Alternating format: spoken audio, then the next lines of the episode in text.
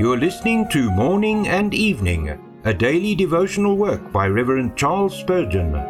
This reading is brought to you by Midwestern Baptist Theological Seminary and Spurgeon College, where you can pursue a gospel centered degree both on campus or online. Learn more at mbts.edu/slash apply. Good evening. Today is July the 31st.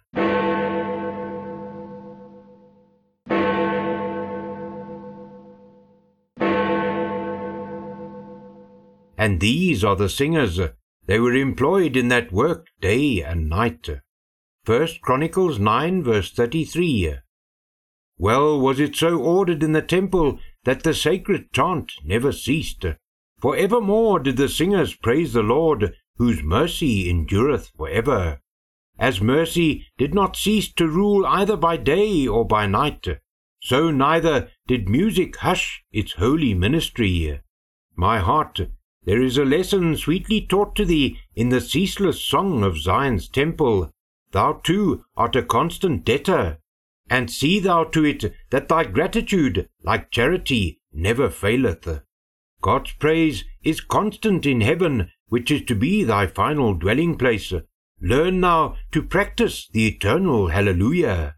Around the earth, as the sun scatters his light, his beams awaken grateful believers to tune their morning hymn, so that by the priesthood of the saints perpetual praise is kept up at all hours.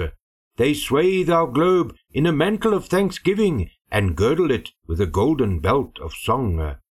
The Lord always deserves to be praised for what he is in himself, for his work of creation and providence, for his goodness towards his creatures, and especially for the transcendent act of redemption, and all the marvelous blessing flowing therefrom.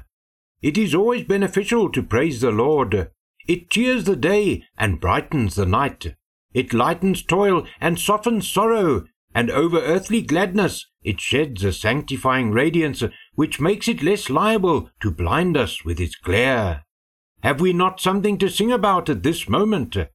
Can we not weave a song out of our present joys, or our past deliverances, or our future hopes? Earth yields her summer fruits, the hay is housed, the golden grain invites the sickle, and the sun tarrying long to shine upon a fruitful earth shortens the interval of shade that we may lengthen the hours of devout worship.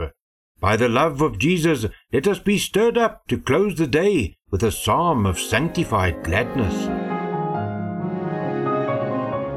May the grace of the Lord Jesus Christ, and the love of God, and the fellowship of the Holy Spirit be with you all as you rest this night.